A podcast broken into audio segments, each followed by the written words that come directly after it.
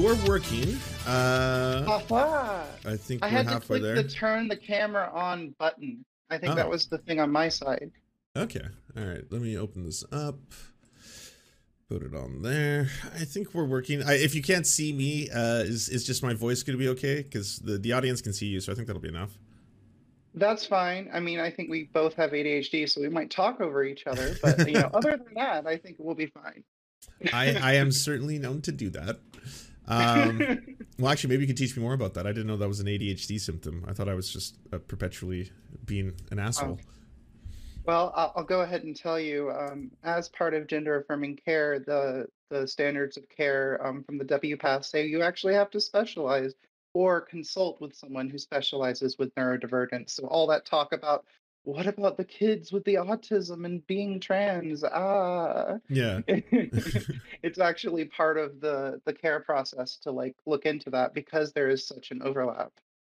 Um, okay. and- okay. So I yeah. was I, well. I was going to say I probably have so many questions about that. I should quickly introduce you. Uh, this is Ria Yeah. Ireland Drane, and uh, according to your biography, you've uh, graduated for the Bachelor of Science in Psychology and Master of Social Work degrees from Kennesaw State University, and you began your journey in social work by working with the Disability Services Department at DragonCon. Very very cool. Yep, yep, Um, yep. And I'm just curious if you could explain a little bit about what brought you down this path and what exactly uh, is it that you do in terms of offering uh, services in gender affirming care. Okay, well, um, well, what brought me down the path is ultimately service, right? Like, um, uh, social work in our code of ethics, we have a thing where um, service is a part of it. Um, social justice is a part of it. Um, it's been something I've always been passionate about, and you know, I started actually doing things through DragonCon. I'm kind of one of the hotel leads in that department uh, disability services, and I loved working with my um, consumers, making sure they had their accommodations. I also advocated for my own community, uh, doing guest lectures. Well, I'm part of the disabled community as well, but that's beside the point.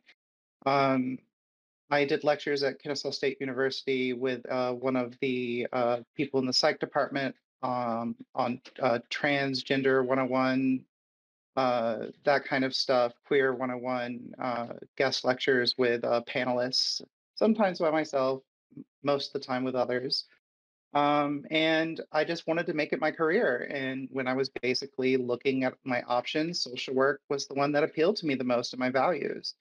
And ultimately, after working two years in community mental health, um, I joined uh, probably the best private practice, uh, Modern Path, uh, here in Atlanta for working with LGBTQIA individuals, which is my chosen population, as well as neurodivergent people. We have a large population because of that overlap I mentioned earlier. Um, and as someone who has both um, autism, ADHD, gender diversity, it's it it is um, important to me to serve my own communities. Um, all, like we at our group practice, but also me as as well, I think it is very, very important to have community-led therapy, having that shared experience. Because I mean, often when my clients feel stuck and they're like processing their feelings, I'll just kind of like give them like a little bit of like, hey, this is the standard like narrative of X thing you're talking about. Does that match your experience? And they're like, why are you attacking me by telling me my own stuff? You know, and so that's kind of uh, basically how I um how I do therapy and how I got where I'm at. Can you? And I know I'm probably going to uh, make a few mistakes along the way on how I phrase some of these things, but could you lead us through what is the pathway to receiving gender affirming care, um, and maybe cater to people who might be currently a little apprehensive about this entire concept? Sure. Um, well, it depends on like who you you are. Like, are you a child? Are you an adolescent? Are you an adult?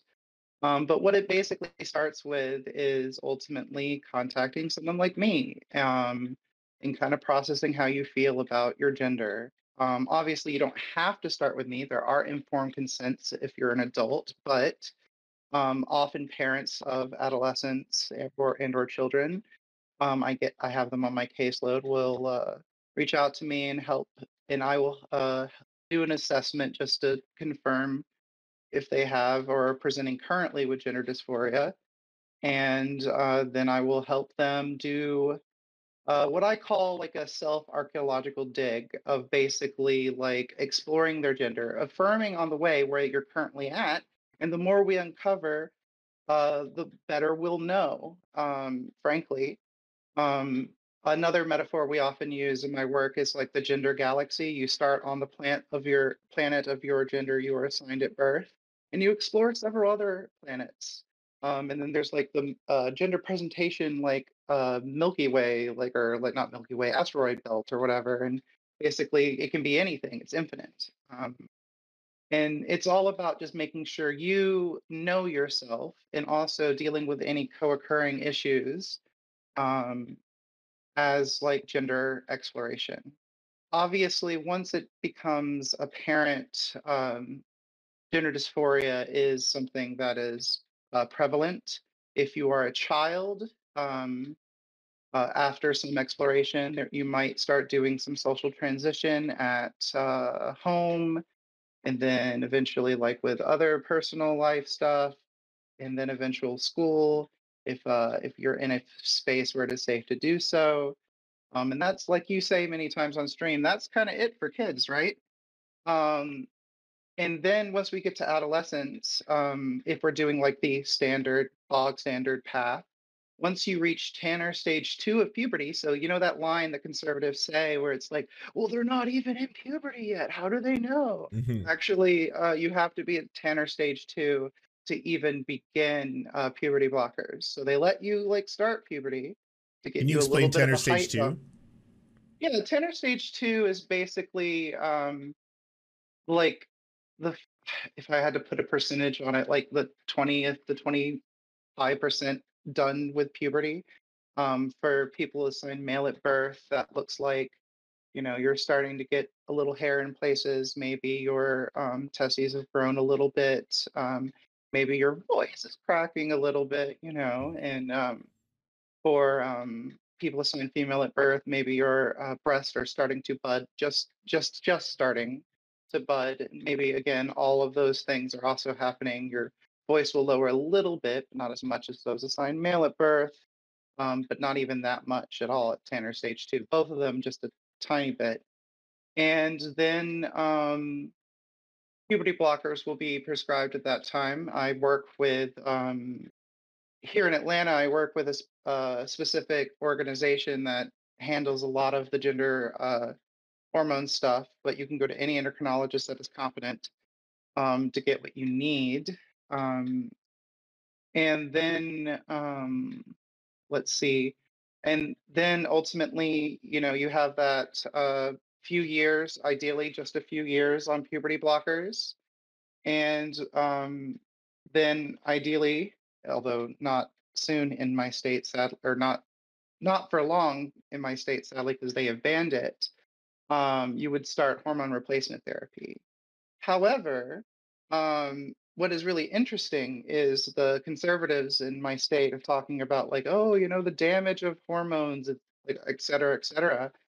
But uh, the the thing about that is they're going to be keeping kids on puber, puberty blockers longer than just a couple of years. Is when you actually start to see some of that bone density issues, some of those other things that are bad about puberty blockers. Is when you're on them for a long time. So it's almost like you're causing the problem. Um, oh, could you, could you explain that a, a, little bit more detail? Because like, is is that is there first you're on puberty blockers until you're at that uh, appropriate age to start receiving HRT, but is HRT necessary to negate some of the negative effects of the puberty blockers? Is that what I'm hearing? Yes. Um, so hormones uh, um, is required to basically negate some of the bone density issues.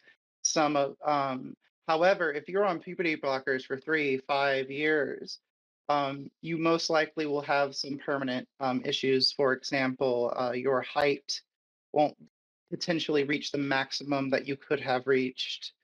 Um, but um, having those, um, you also risk some of those fertility issues that you know are on the table when you're conservatives talking about, like you know, castrating kids and all that. Like yeah, technically, yes. Yeah, yeah. Many of us have those stubborn pounds that seem impossible to lose, no matter how good we eat or how hard we work out. My solution is PlushCare.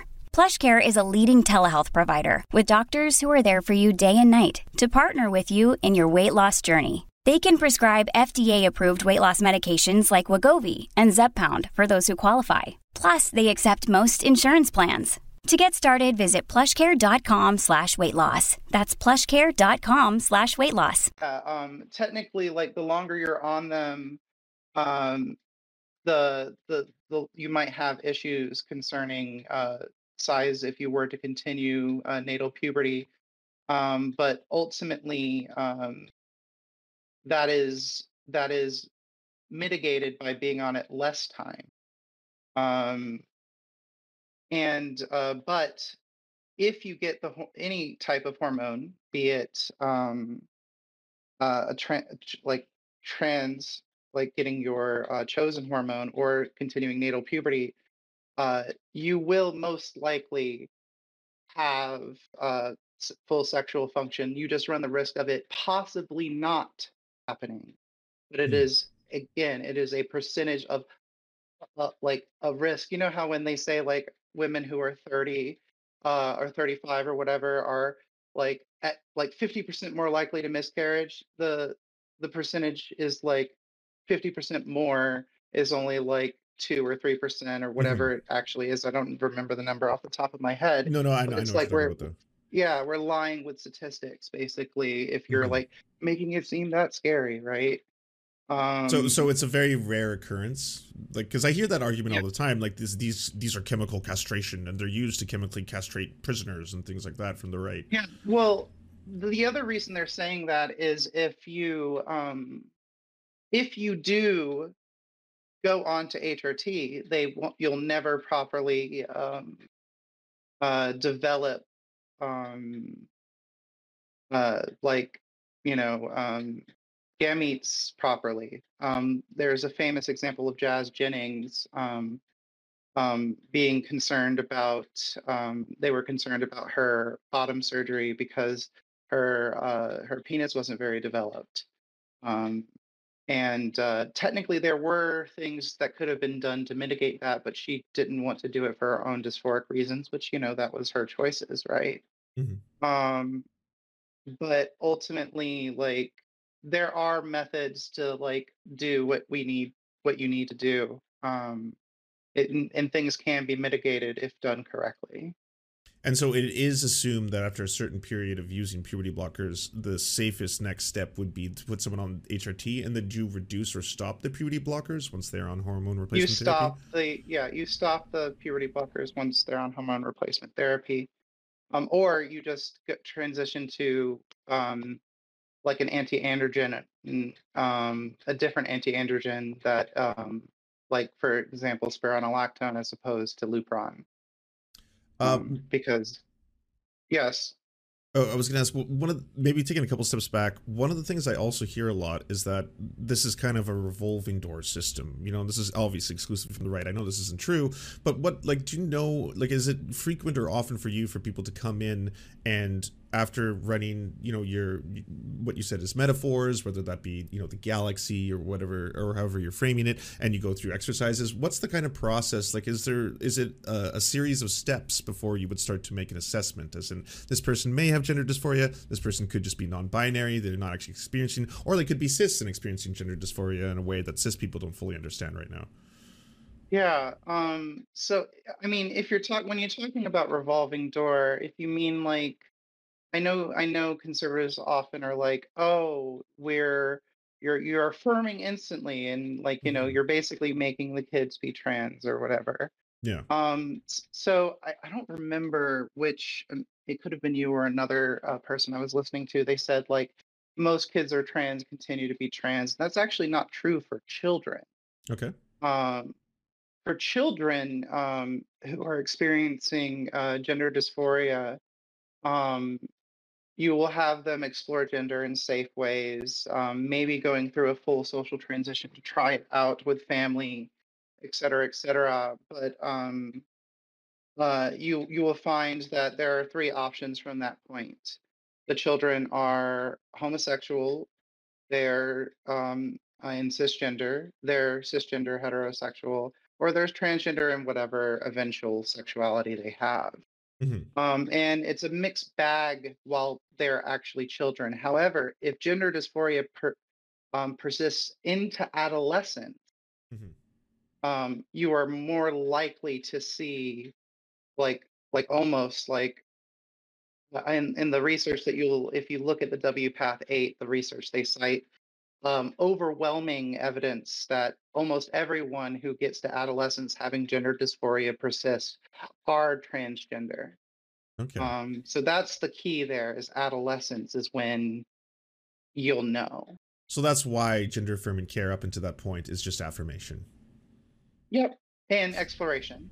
and exploration. And so in that affirmation exploration, you then within a period of time, I don't know how many years, maybe you could help me with that. Within a period of time are then able to assess how it most likely will be one of these three outcomes and then at which point you can be like I, you know, after uh, how however many years, I'm, I'm going to guess like multiple years. It depends on the child. It depends Okay. on when they entered my care. Mhm. Like it like for example, if they entered my care when they were like 10, that means they're pretty close to adolescence, right? If they entered my care when they were younger, um, you know, they might not be with me that long. You know, they might like see me at the beginning of their journey while they're figuring it out, and then maybe they see another therapist when it gets closer to adolescence, or they don't have gender dysphoria. Ultimately, they decide it isn't for them Mhm. and then they were just feeling some gender incongruence, which is technically the ICD-10 um, uh,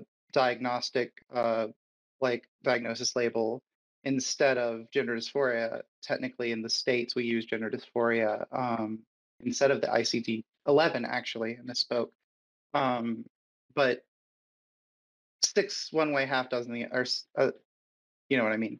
Anyway, um, but yeah, that's basically how it um, how it is. It, it it really depends. Like most of my uh, clients that I'm working with are um, adolescents with gender dysphoria, though, so it persists. And of course, um, uh, most of the ones that I have worked with have been with parents that are either affirming or like just kind of needing to figure it out. Um, I have worked with a couple parents that were not on board, but Mhm. um, How does that go? it well the way it goes when they're when parents are on board is it, it's a lot about emotional. Um, there's a couple different ways I go about it. Uh, motivational interviewing is is the the first step, which is basically seeing where the parents are at, where they're sitting on that decision. What motivational interviewing do? There's a misconception that it's you can use it to like basically make people change. That's not true. It's basically getting people to uh, to uh, define their ambivalence, whether they should change or not change, accept or not accept, and then basically uh, all you're doing is helping them make the decision. Um, so, and not only that, but I will also like conduct some psychoeducation. You know, um, mentioning like what what affirming does for kids. Um, you know, I will eventually mention the suicide stuff, but I don't mention it at the beginning of our uh, us working together because uh, you know I don't want to scare parents. Um, but, you know, I know the right say we use that as like a uh, like a That's right. bludgeon against them, but is no, so it's gross. it's really it's really we, we we basically get to the point where like literally when I've had that conversation with parents, I'm like, hey, I want you to know that this is the like you know the percentage, forty one percent or whatever it is. You know, there's the meme. Um, but like this is the the percentages, and I have like a a, a slide with all the information on it. And I'll just say, how does this move the needle for you? So I don't make a decision for them. I don't guilt them. I, I you know, I accept them where they're at in that moment. I meet them where they are. That's kind of the mantra to therapy is meeting the client, or in this case, the client's parents, Mhm. where they are. And I just say, how does that move the needle for you? mm-hmm. Um, I haven't had a parent um, not go for it. Um, mostly, and then the other component is also doing um, what we call um, the. It's a it's a therapeutic uh, a technique called the downward arrow technique, where you basically you ask them what their concerns are and you ask them well if that were true what would that mean to you and you can basically continue to ask that question over and over again until you get to the self-defeating belief or in this case the defeating belief for their child of like why they have apprehensive why they're apprehensive of their ch- uh, child being trans Mhm. and 90-ish percent of the time it's i'm scared they're going to have a hard life Mhm. and so you basically would work with a parent being like well what is more important to you like being their safe harbor from that for that hard life or you know trying to make to, trying to avoid it and being like the first step in your child's hard life you know hmm Yeah.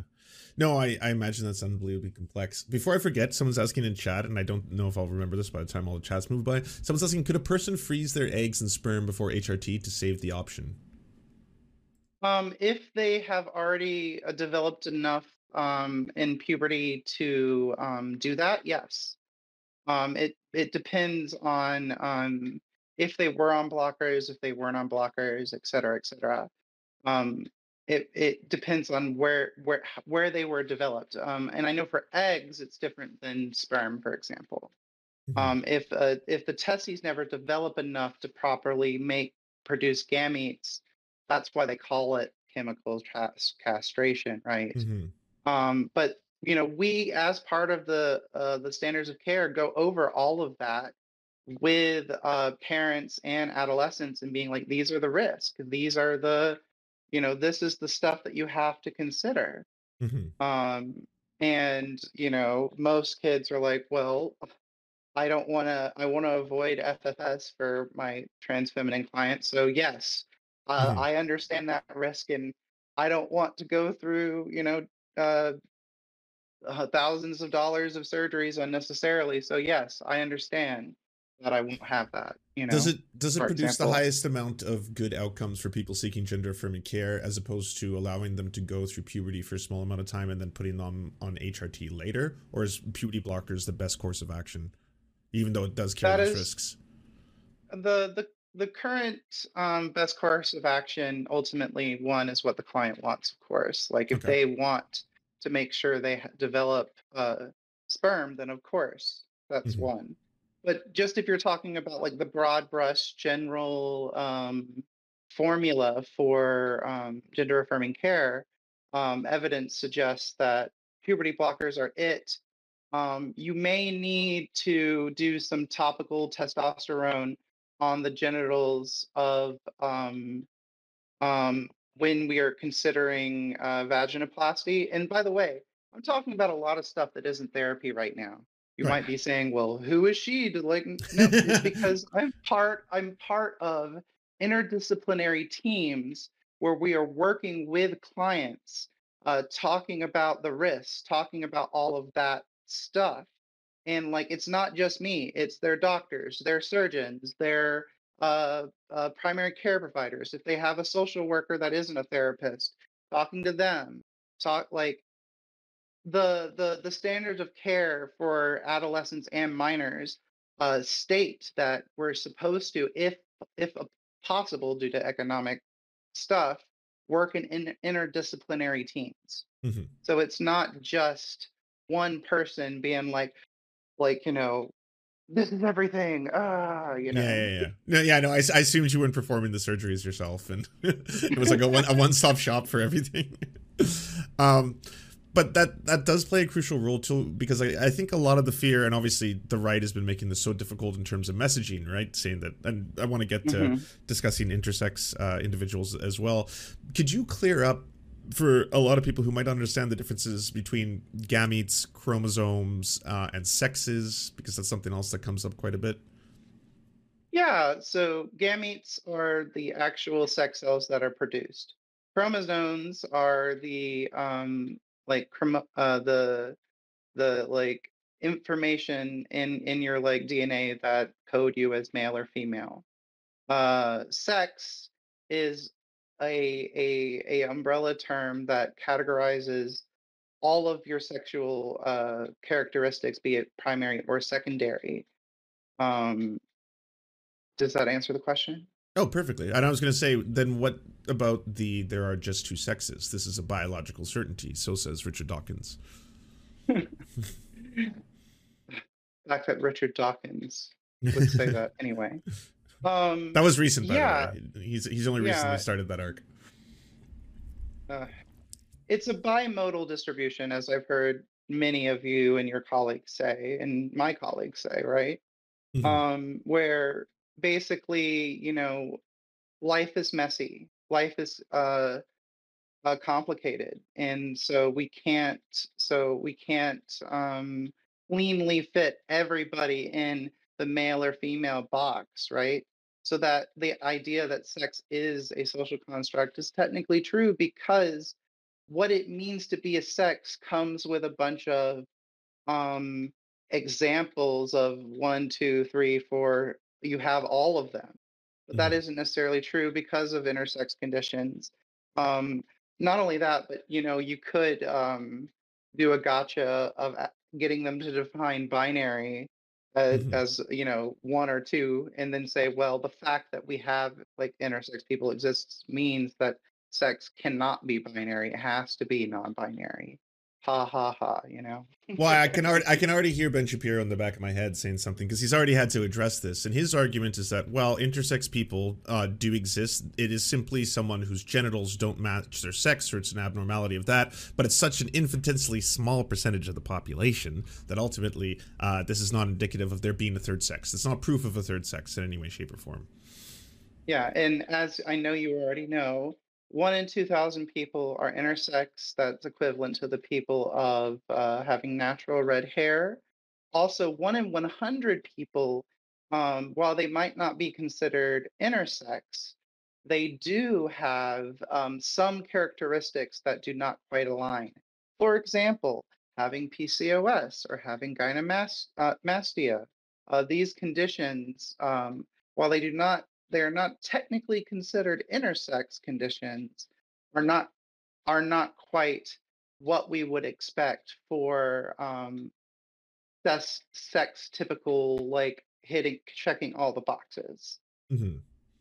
Could you explain then how intersex people uh, do not fit within that uh, strict binary?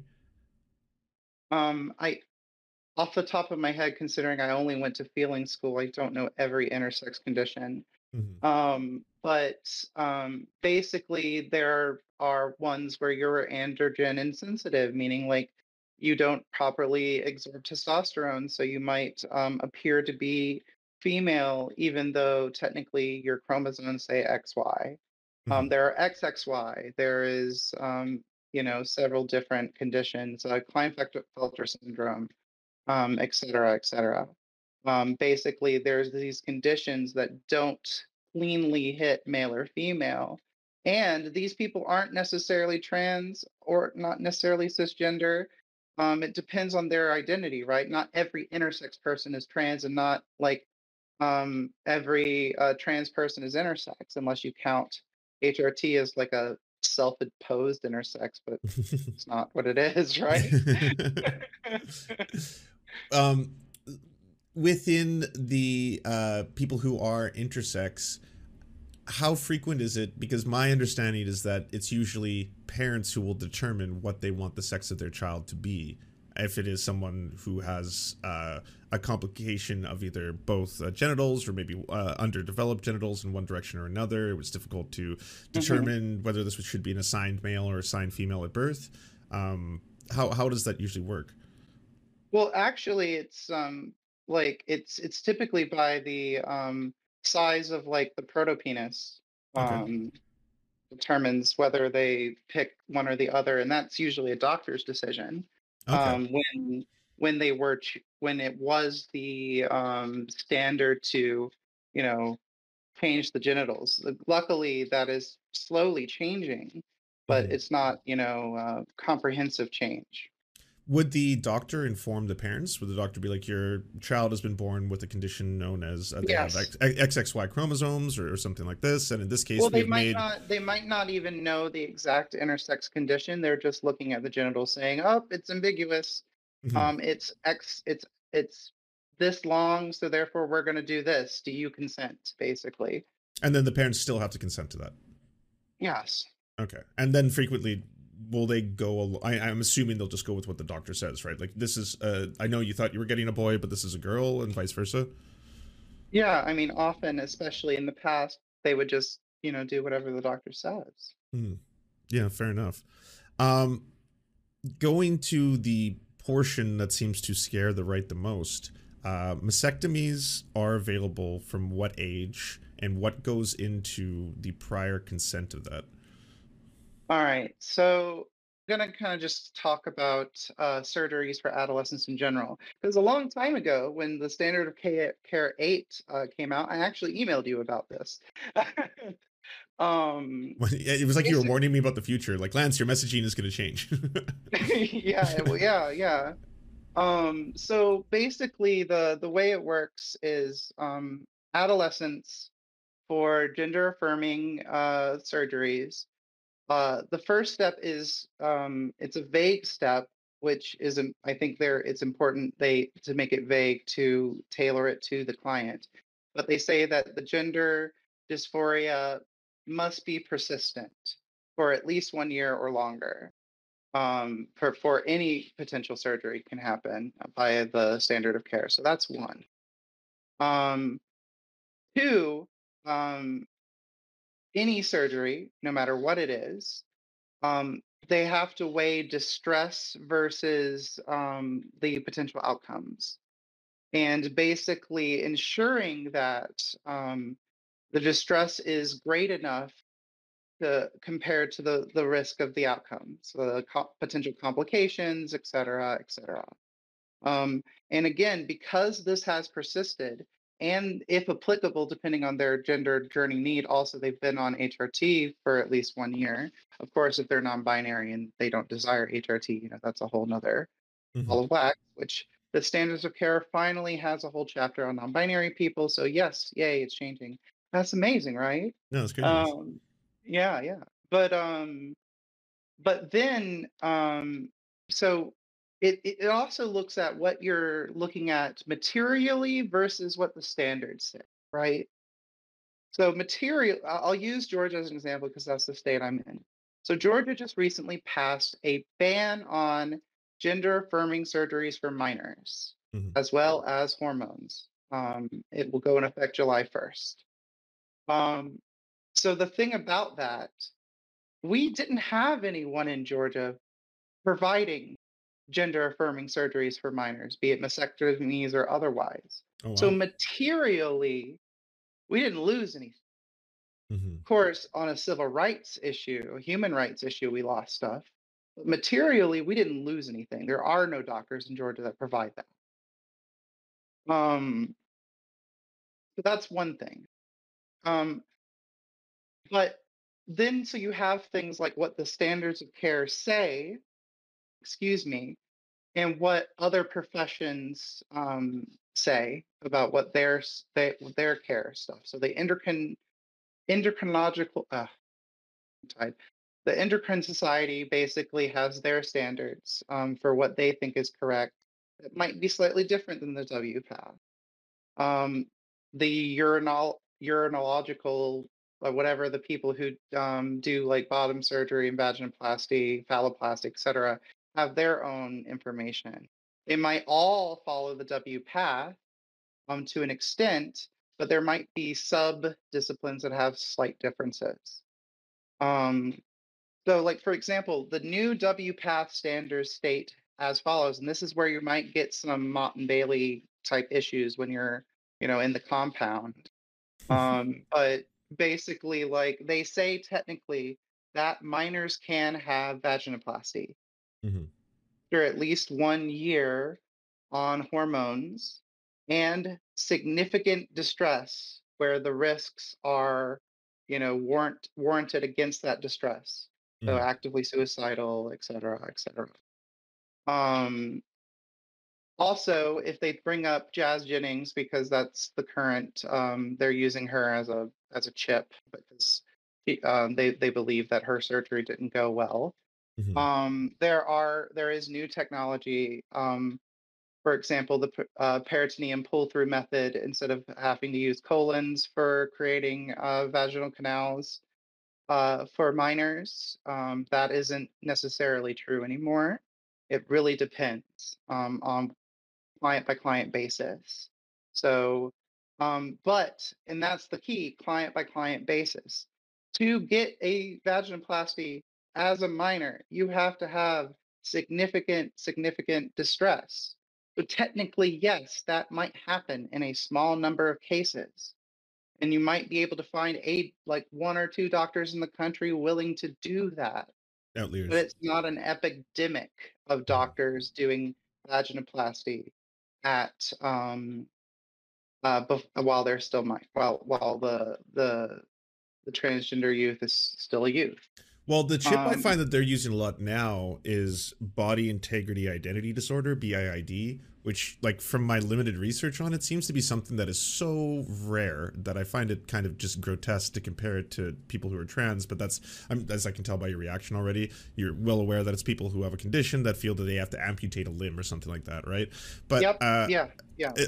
I- mean, I mean, you could probably answer this better than I can. What I what I've seen is that this is something that is so exceptionally rare, but that in this few cases where people have pursued like uh, actual black market surgeries and actually achieved it, it causes more distress. It's like there's a temporary relief of your condition followed by far more distress afterwards because you have to deal with the complications of having a very unsafe surgery. Uh, you are now severely disabled. Uh, all this contributes, and it does not have positive outcomes. Yes, yes, yes, and yes. Oh, Um, okay.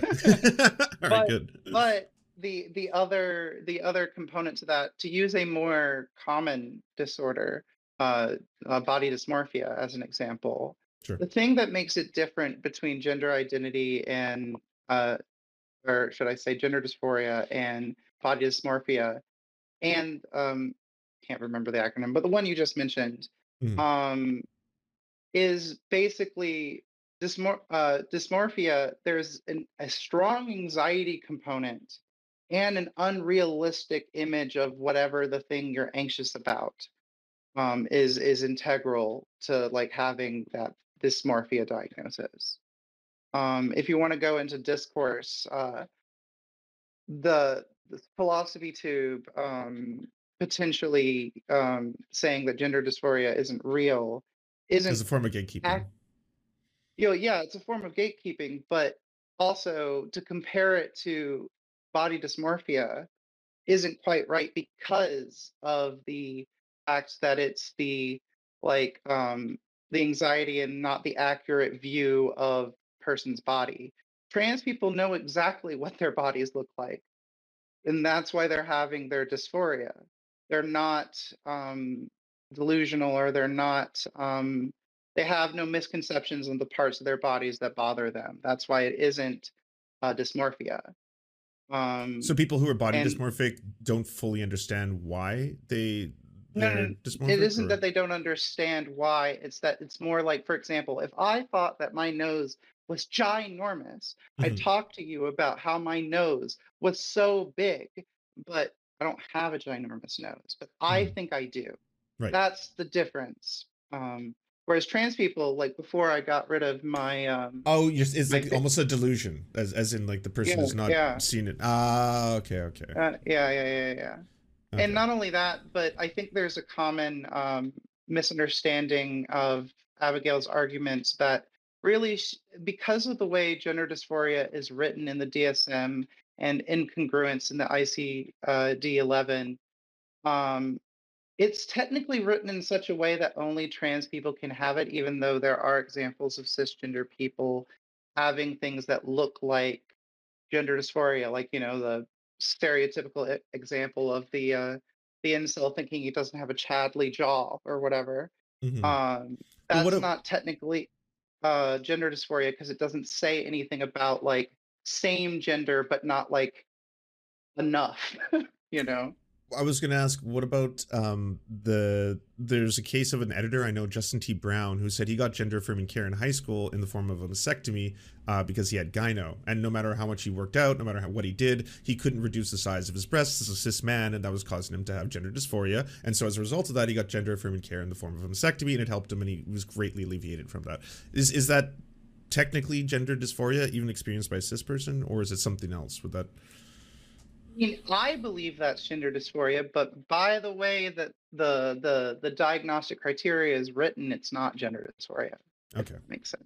Yeah, yeah, no, that makes sense. Um, um, and just so happens I had the opposite happen to me, where I had gynecomastia before um, uh, before uh, puberty, or not during puberty, before transition, and I was like, oh God, people are going to know that I like that.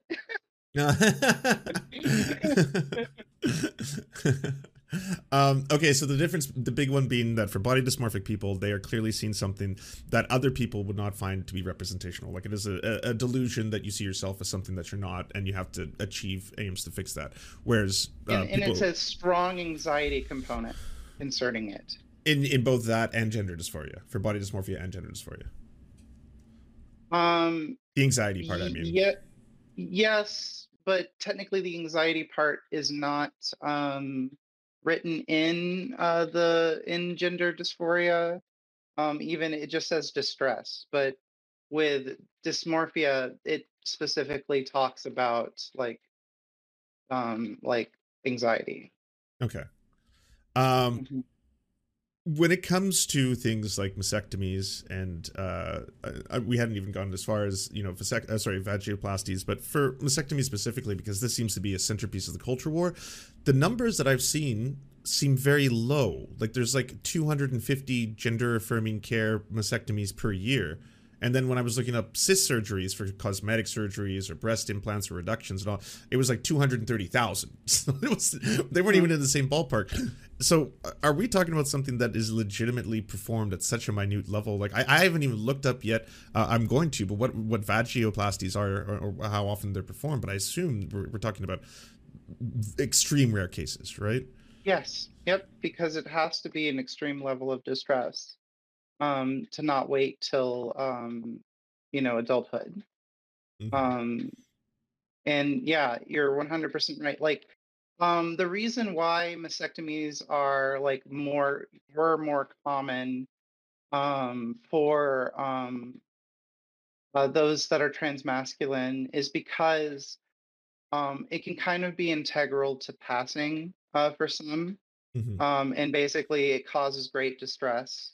Mm-hmm. Um, well, you know, all the you know politics about passing aside, you know, the clients are ultimately distressed about it, mm-hmm. um, and um, basically they that gets greenlighted more often because it's kind of it is more needed than the other surgeries at that age and also it, it is like it's it's kind of a practical thing a, a mastectomy is kind of the like outer layer of your body whereas you know um, any other surgery um, like different bottom surgeries are more um, uh, not um, you know it's more involved. And also standard of care does not recommend phalloplasty for minors due to common uh, complications with phalloplasty.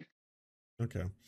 What about uh, the current arguments that are being put out where there's a lot of countries in Scandinavia, for example, that are normally very progressive, bastions of social democracy, but they seem to be regressing when it comes to things like using uh, puberty blockers. Political. Like, entirely? Yes. Um, so Scandinavia, they're going off the Tavistock ruling, why they're doing that. And the Tavistock decision was all anecdotal people basically saying, you know, I regret, et cetera, et cetera. And so in the UK, it was political, and then therefore they're going off that to to to make the decision.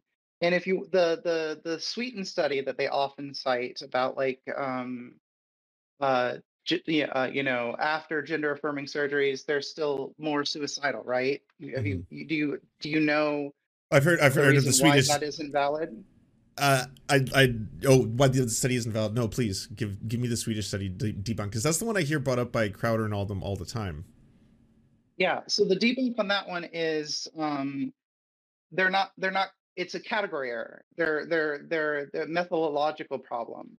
They're comparing transgender people to the general population. Of course, transgender people of any stripe, whether they've had surgeries or not, are going to be more suicidal than um, the general population because Mhm. of uh, acceptance. If you want to get, if you want to use an example on someone in their court acknowledging this, you can actually use uh, Reagan Surgeon General um, uh, concerning abortion debate. If you haven't heard about the Turnaway study, um, No. it was a it was a thing where they compared um, the the sur- Reagan Sur- Sur- Surgeon General could not say uh, conclusively that like abortion was good or bad or whatever. He want they wanted he he was Your brain needs support, and new Olly Brainy Chews are a delightful way to take care of your cognitive health. Made with scientifically backed ingredients like Thai ginger, L-theanine, and caffeine, Brainy Chews support healthy brain function and help you find your focus, stay chill, or get energized. Be kind to your mind and get these nootropic chews at olly.com. That's O-L-L-Y.com. These statements have not been evaluated by the Food and Drug Administration. This product is not intended to diagnose, treat, cure, or prevent any disease.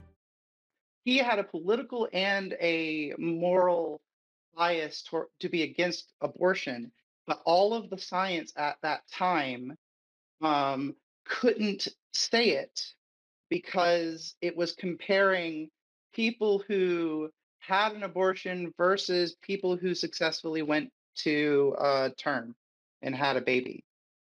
What you actually need to compare is people who had an abortion versus people who were turned away having an abortion. And for trans people to actually get the proper uh, comparison, it is trans people who have had gender affirming surgeries versus trans people who want gender affirming surgeries but can't get them. Mhm. That is the difference. What are some of the most popular arguments you hear on the right that you think are not often properly either debunked or rebuted against from the left and public figures like me?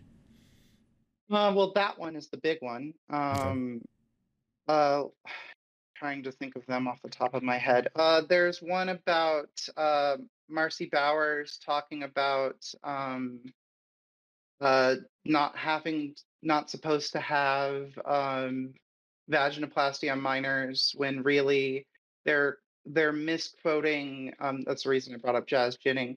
They're Mm. misquoting some of her concerns about Jazz Jennings and applying just her, one person, uh, thinks that um, if someone doesn't orgasm prior to having a vaginoplasty, then they may never orgasm. And Okay. that is not the case. Um, there are plenty of people who have reported that happening for them as adults. When they were minors, they got the surgery, and then as an adult, they are able to do so. Um, and that's another common one right now. I'm trying to think of um uh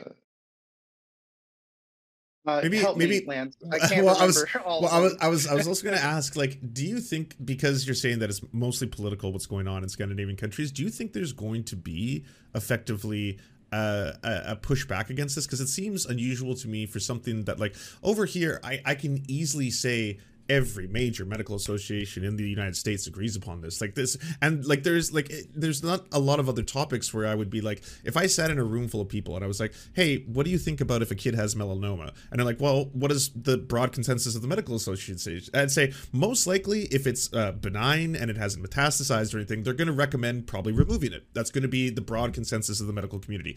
I can't see in what world a Ben Shapiro or Michael Knowles or whatever wants to interject themselves and be like, your kid should not be allowed to remove the sacred skin or something like that, right? It's it's mutilating your sacred body.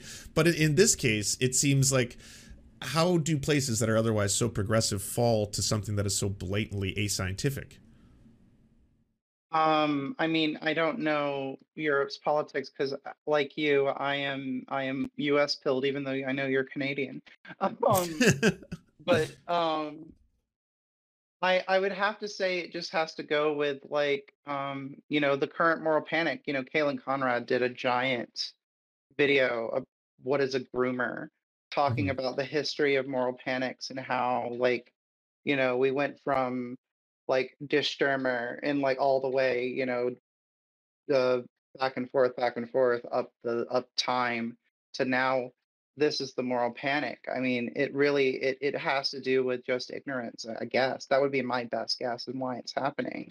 I think I would like to believe, you know, that it would it would change with time, especially once like, you know, we get more and more studies about it. Um, you know, the the at least for the United States, the National uh, Trans Survey that concluded in December should be coming out relatively soon. It'd be really interesting to see, um, you know, all of that.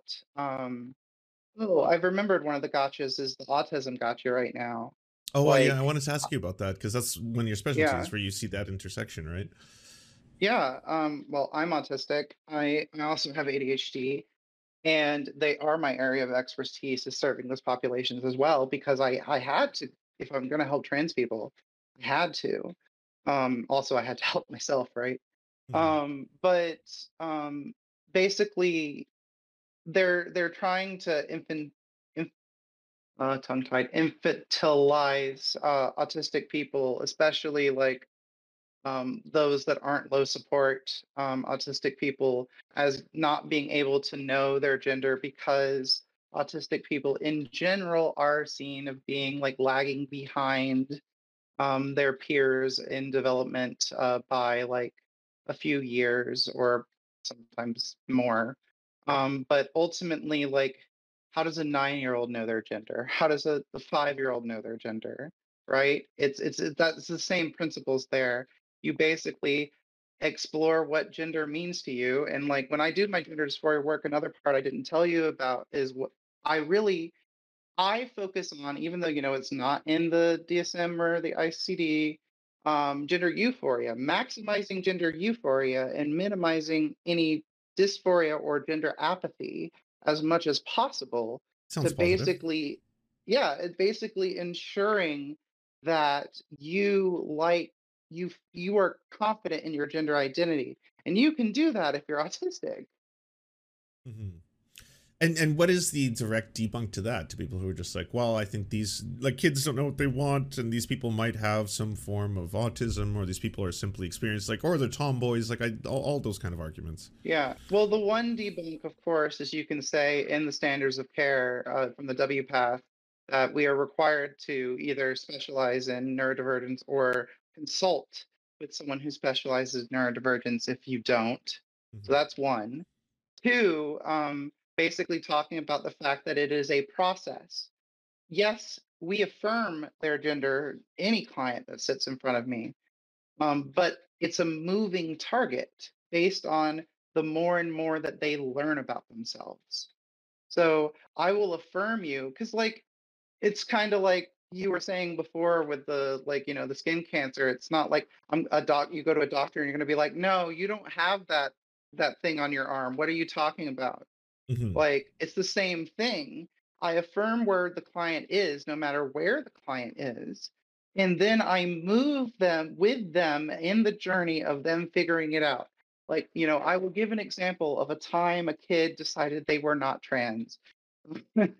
you know, I had a client who ultimately they were exploring with me about whether they were trans and the uh, you know we we explored and we explored and then eventually we got to the point where the client realized that they it wasn't that they were trans it was that they had great distress on how men treated them or should i say young boys treated them and i guess some men because men are sorry lance.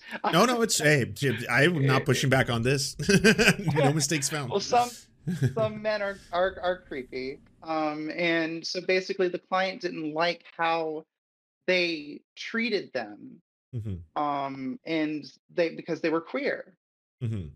and because of that great distress, they wanted to be a yeah, they wanted they wanted to be non-binary trans masc until they realized, well, I mean, if I look at my gender through the lens of being queer predominantly 1st mm-hmm. everything clicks and then they didn't want to transition. Oh, you know, interesting. Yeah, Um, and that happens. It's not it's not everyone, you know, it most of the time that doesn't happen in my experience, but I can say that it has at least once. Someone's asking a related question. How do you deal with parents who might be pushing it from the child? Do you speak with the parents separately as well to assess both sides? So um, I always have parents a part of therapy when I'm dealing with a minor. Mhm. It is actually required. If they don't want to be a part of the process, I don't take them on as a client. Okay. Um, no, no matter what the issue is, whether it's gender work or not. Um, and basically, I will do some sessions with the client by themselves, some sessions with the client and the parent, some sessions with just the parent, especially when I'm teaching like how to help the kid like manage autism or ADHD. That's mostly the parents' uh, work. To be fair, when when they're minor, Mhm. um, basically like real brief glance, and if you want to pick my brain for yourself, it's it's it's about building support for um, the neurodivergence, so that way you're kind of hugging and supporting it and basically building systems to help you move through a world that doesn't help doesn't support you. There are barriers in your way and so you have to build systems to help you move through it and maintain them. So like for example um, externalizing what you need to do and think when you are AD, or like adhd and like methods on how you do basic tasks you you need to externalize that because when your executive function is is low and you're in the fog that day, you can use that to keep you on track. People who are um, who don't have ADHD, that would might be good for them to do. People with ADHD, you kind of have to. Yeah. Right.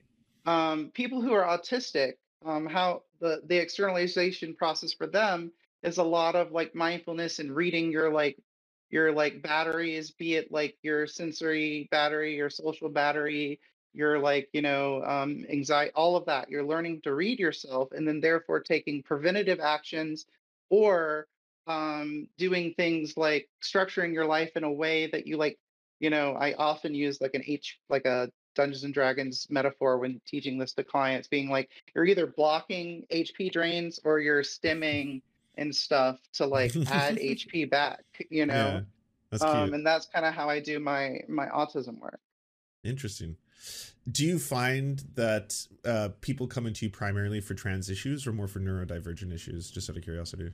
yes Uh, okay. almost everyone almost everyone on my caseload that's trans is neurodivergent i don't think i have one who isn't Interesting. they either Um, have adhd autism or both okay. Uh, I won't lie. This has been absolutely fascinating, and my chat is reiterating that. I've seen nonstop people saying, "I am learning so much right now. This is the most fascinating conversation." Um, I have to start getting ready for uh, uh, the panel show that I have coming on after this. I was wondering if you wanted to, could you plug any and everything that you you want, where people can find you and and your wonderful work? um yeah i mean if my personal twitter is uh at ria rosella underscore um and if you want to contact my org if you are a clinician in the audience um, and you want consultation you can find my organization that the the the private practice that i work at is modernpath.net um let's see um um, that's probably my biggest plugs. Um, and you know, I'm always willing to come back. If you want to have me on for even like for anything, whether it's neurodivergent stuff, otherwise, I'd be more than happy to. Oh, I'd love to have you back. Thank you so much for helping us out, especially uh, the sissies in the audience. you take care, Lance. All right, cheers. Uh, yeah, that was awesome. Can everyone please uh, go uh, check out her socials? Uh, I believe I just found her on Twitter. Let me double check this. I don't want to give the wrong information. Oh, I've also got the documents for the leftist mafia. Too many things happening at once. Uh, yeah, at Ria Rosella underscore. So R I A R O S E L L A underscore. Uh, if you want to follow Ria Rosella, but no hate watchers go follow. Leave uh, Ria alone if you're hate watching me for whatever reason. But thank you so much. Uh, if you're still watching this, Ria, that was uh, very, very informative. And yes, I do have a, a world of other questions to ask, but I do. I do feel like I've I've leveled up, uh, like a, a plus plus five, you know, uh, plus five cis basic understanding of simple concepts, and I'm sure trans people are like, "Oh, don't worry, Jesus people, we're gonna gonna hold your hand through another one because it's better you know these things than you keep trying to pass legislation." Do you enjoy the Serfs but prefer not to have to use your eyeballs? Many are saying this. Well, we've got the solution for you. It's the Serf Times in podcast form, available on most major podcasting networks now. If you enjoy it, please consider leaving a good review and feedback because it really helps the show out, apparently, and it's free, just like the podcast. To our gods, Xander Corvus and Peyton L. Juste, we shall spend many a generations building mighty cathedrals in your honor. To our monarch, Tom Spiker, we are but your oafish jesters, here to offer you a laugh at any opportunity. To our brave knights of the Round Table, Rachel K., Izzy Solidarity, Victoria Bell, Sebastian Demel, Mark Harmon, Benji Arnie, Scary Earth Human, Tony, DM Rivera, Resident Scarecrow, Sir Nickus, Cheryl Alvarez, Ruby Kelly, Brandon, Words Greenwood, Everything Important, Hegbert Celine, Matthew Scarborough, Stellar Vision, Ariane McCarthy, Doug Cady, Daniel Sutton, Jenna Tao, Dark Puppy, Quiet One 85, Anna Loves Riley, Omni, Riley and Anna, Poodlehawk, Multimondi, Trevbot EXE, Brian Ephraim, Anthropophojack, Catherine, Ramon Acosta, Nkosin, Ralph Parler, Violent Orchard, Political Puppy, La Media Panza, Todd Buckingham, and Todd Lajeunesse. We salute our valiant heroes off to fight injustice everywhere.